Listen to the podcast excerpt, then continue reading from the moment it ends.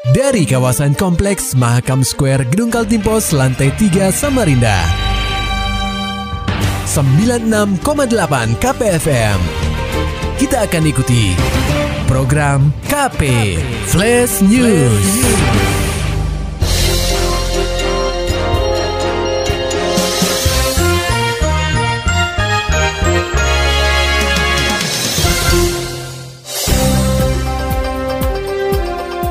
Anda sedang menyimak program KP Flash News bersama saya Agung Pratama. Pendengar KP truk dengan dimensi dan muatan berlebih atau sering disebut sebagai over dimension overloading atau odol masih bebas melintas di ruas jalan kota tepian. Padahal Kementerian Perhubungan sendiri telah mencanangkan program Zero Odol 2023 di seluruh ruas jalan Indonesia. Kehadiran truk odol memang sangat membahayakan bagi pengguna jalan lainnya. Selain potensi kecelakaan yang lebih tinggi, usia fisik jalan juga menjadi lebih pendek karena beban yang terlalu berat. Dinas Perhubungan atau Dishub Samarinda sendiri telah berulang kali melakukan sosialisasi maupun penindakan terhadap truk yang masuk kategori odol, sebagaimana diatur dalam Peraturan Direktur Jenderal Perhubungan Darat tentang pedoman normalisasi kendaraan bermotor, kereta gandeng, dan kereta tempelan.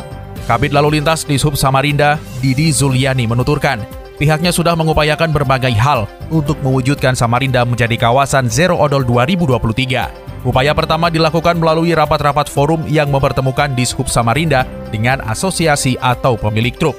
Selain upaya persuasif, dikatakan oleh Didi, pihaknya juga menolak kendaraan odol untuk masuk ruang pengujian di UPT Pengujian Kendaraan Bermotor atau PKB, sehingga mereka tidak bisa menjalani uji kir sebagai syarat untuk melakukan perjalanan ataupun mendapatkan fuel card guna mengisi bahan bakar minyak atau BBM jenis solar subsidi di berbagai SPBU. Jadi kita selalu mengingatkan terus ya, istilahnya ya setidaknya kita sudah mengasih efek jerak sih mereka, terutama masalah kirnya dan fuel cardnya kita tahan, sehingga tidak bisa lagi mereka mendapatkan fasilitas yang yang biasanya memang dicari oleh mereka. Nah, di situ kan mereka bisa berpikir sebenarnya harus bagaimana upayanya bisa menerapkan zero odol itu tadi.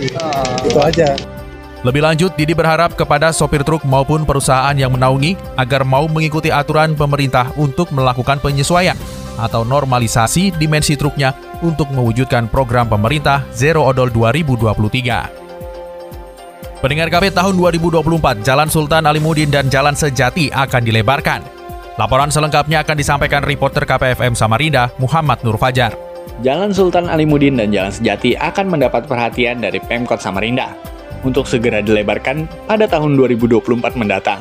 Hal ini dilakukan mengingat kedua ruas jalan tersebut akan menjadi jalur penghubung antara terowongan yang baru dibangun melewati jembatan Ahmad Amin menuju kawasan ibu kota negara atau IKN Nusantara. Wali Kota Samarinda, Andi Harun menuturkan, sebenarnya dirinya telah meminta kepada Dinas Pekerjaan Umum dan Penataan Ruang atau PUPR Samarinda untuk melakukan pelebaran di ruas Jalan Sultan Alimuddin dan Jalan Sejati pada tahun ini melalui rapat tim anggaran pemerintah daerah atau TAPD tahun sebelumnya. Akan tetapi, Dinas PUPR memberikan alasan yang logis untuk menunda pelebaran jalan sampai pembangunan terowongan selesai, karena Jalan Sejati dan Jalan Sultan Alimuddin akan menjadi akses utama dalam mobilisasi material maupun peralatan untuk pengerjaan terowongan sepanjang 700 meter itu.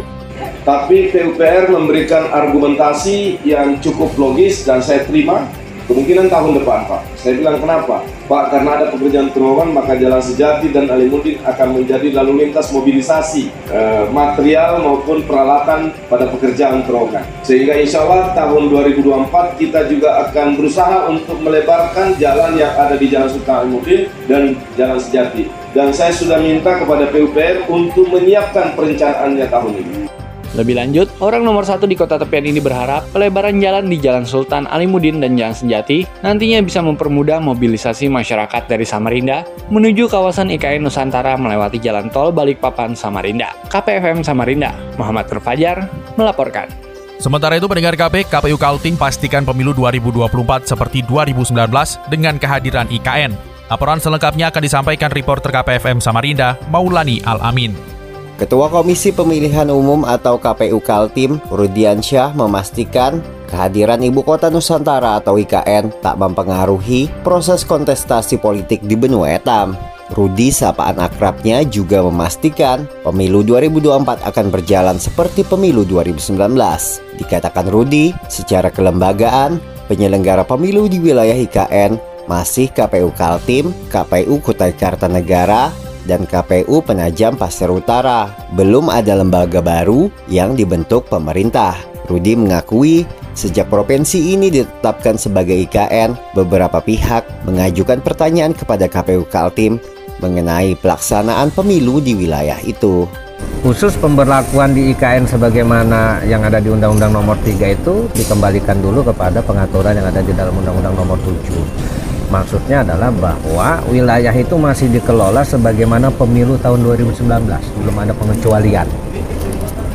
Dalam penyampaian uji publik yang digelar KPU Kaltim, sekaligus menjadi sarana sosialisasi. Sebagian besar hadirin adalah perwakilan partai peserta pemilu 2024. KPFM Samarinda, Maulani Al-Amin melaporkan. Berita selanjutnya datang dari dunia olahraga pendengar KP Borneo FC Samarinda memulai laga perdananya pada putaran kedua dengan hasil imbang menghadapi Maritro Putra di Stadion Segiri Samarinda. Laga yang dihelat pada Sabtu 21 Januari 2023 itu berakhir dengan skor kacamata alias tanpa gol. Hasil imbang di kandang sendiri ini tentu sangat disesali oleh pelatih Borneo FC, Andre Gaspar. Menurutnya, pesut etam sudah lama tidak tampil di hadapan pendukung sendiri, sehingga belum bisa memberikan hasil yang terbaik untuk publik kota tepian. Meski demikian, Andre masih mengapresiasi permainan anak asuhnya yang bermain baik sepanjang laga. Ketika disinggung permasalahan penyelesaian akhir, Andre meyakinkan bahwa anak asuhnya hanya kurang beruntung dan berjanji akan memperbaikinya untuk pertandingan yang akan datang.